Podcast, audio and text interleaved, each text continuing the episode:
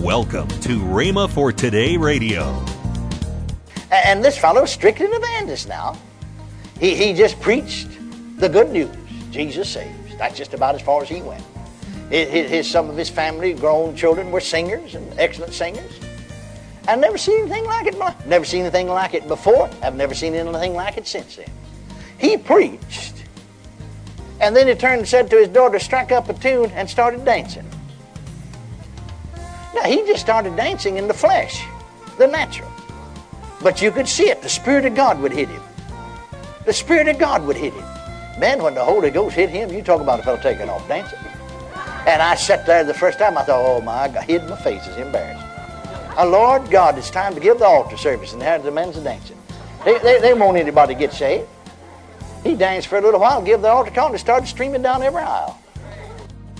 You're listening to Rhema for Today with Ken and Lynette Hagin. Today we continue the series Understanding the Anointing by Kenneth E. Hagin. Right now, here's Kenneth E. Hagin's message.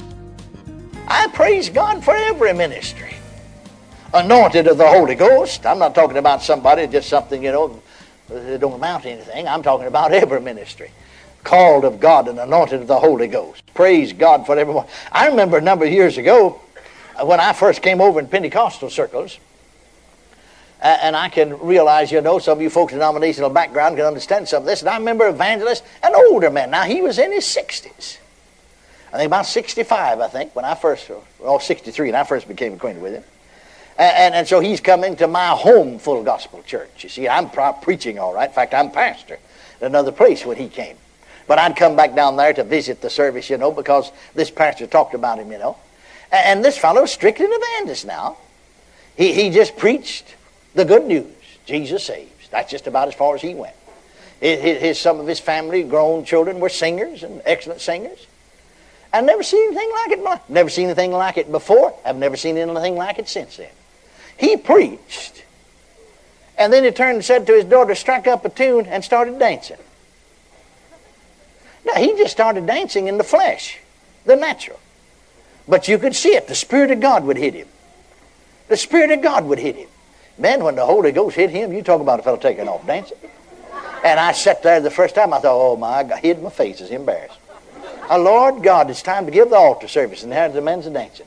They, they, they won't anybody get saved. He danced for a little while, give the altar call, and started streaming down every aisle. Then I sat there and wept and said, Lord, forgive me. Lord, forgive me. Amen. I, I, and you know, I, different church I pastored, I, had him every church I pastored. And you know, you'd think a fellow, you know, dancing him in the altar. You think, well, now he might reach a few folks that don't amount to anything, but but he had reached the, he had reached. I mean, I, I saw it in his meeting. I saw uh, lawyers get saved, bankers get saved. One place, the mayor of the town got saved. Another place, the judge, leading judge, got saved. He danced them into the altar. The anointing was upon him. You could see it. You could see when it come on him.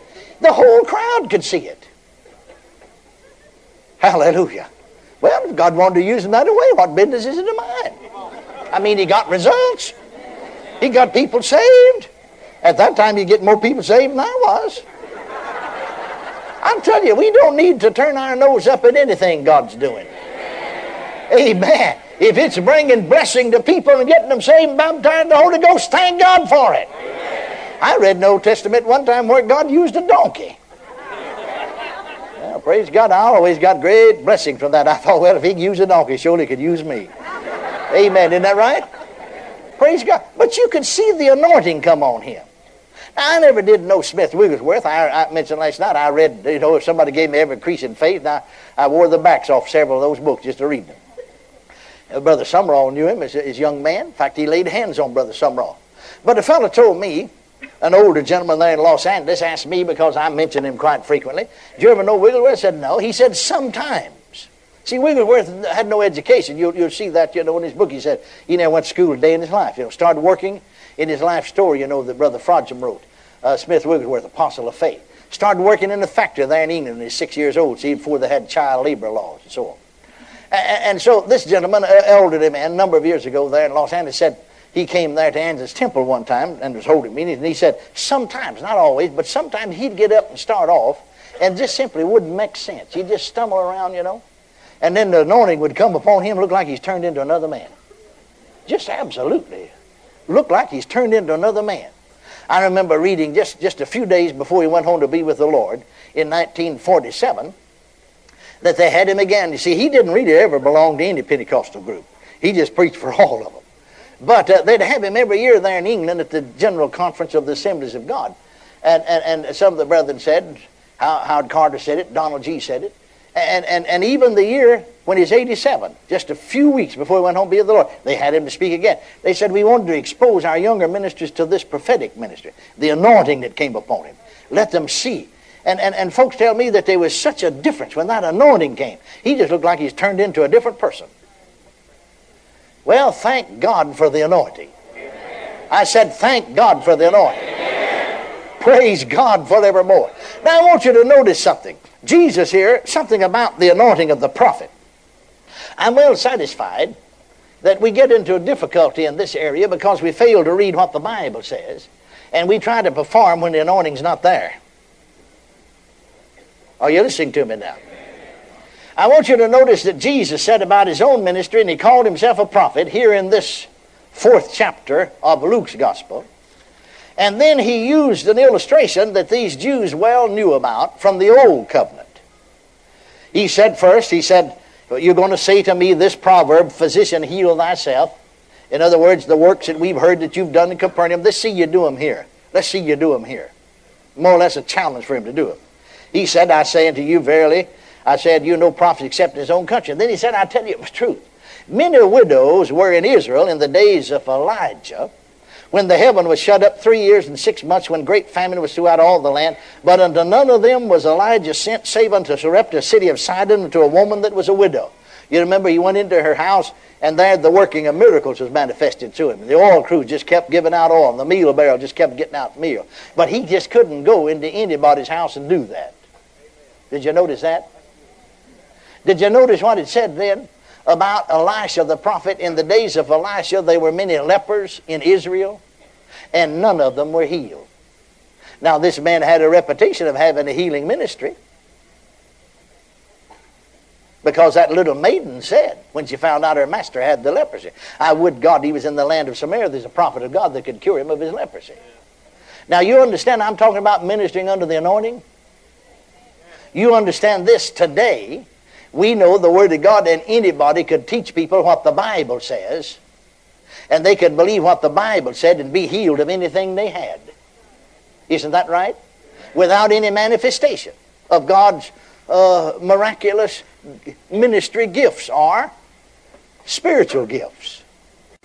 Hallelujah. Now, for instance, I want to give you an illustration. We have healing school every afternoon. One of our staff taught it today. I, if I'm there, I teach. Every afternoon, Monday through Friday, five days a week.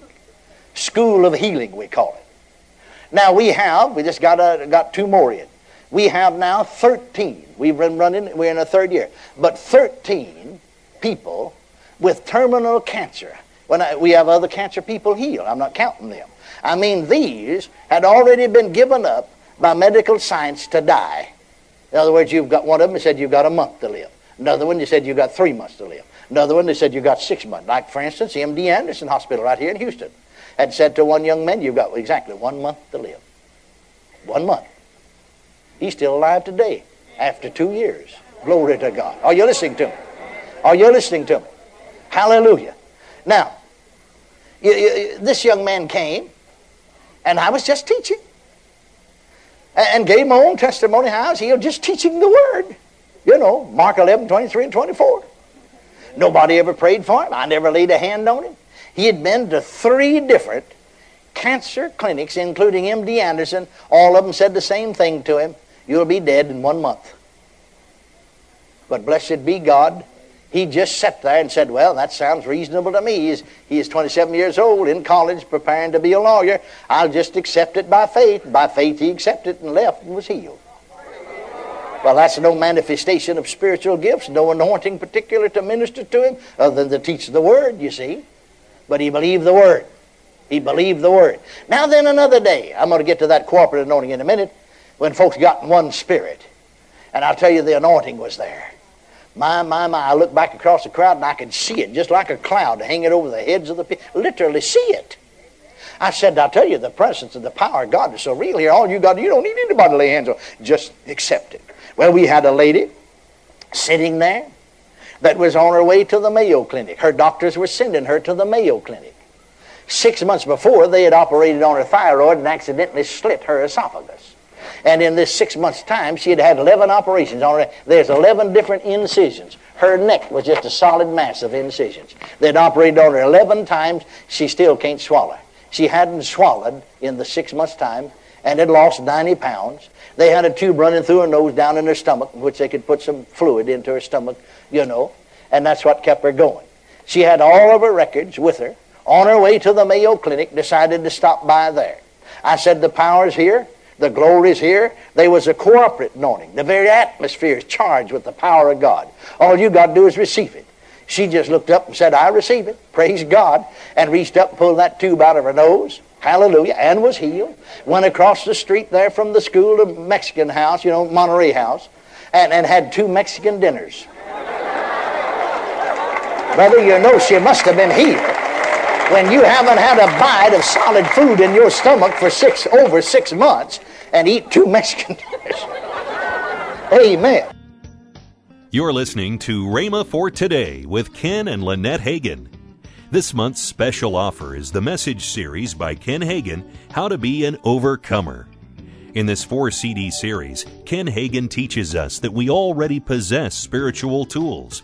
He shows us how to use those tools to exercise our God given authority and obtain our rightful blessings in Christ. This series is just $28. Call now 1 888 Faith 99. Don't delay. Call 1 888 Faith 99. That's 1 888 Faith 99. Or if you prefer, write Kenneth Hagin Ministries. Our address is P.O. Box 50126, Tulsa, Oklahoma 74150. Don't forget for faster service, order online at rhema.org. That's R H E M A dot O R G. Now, let's join Ken and Lynette Hagin.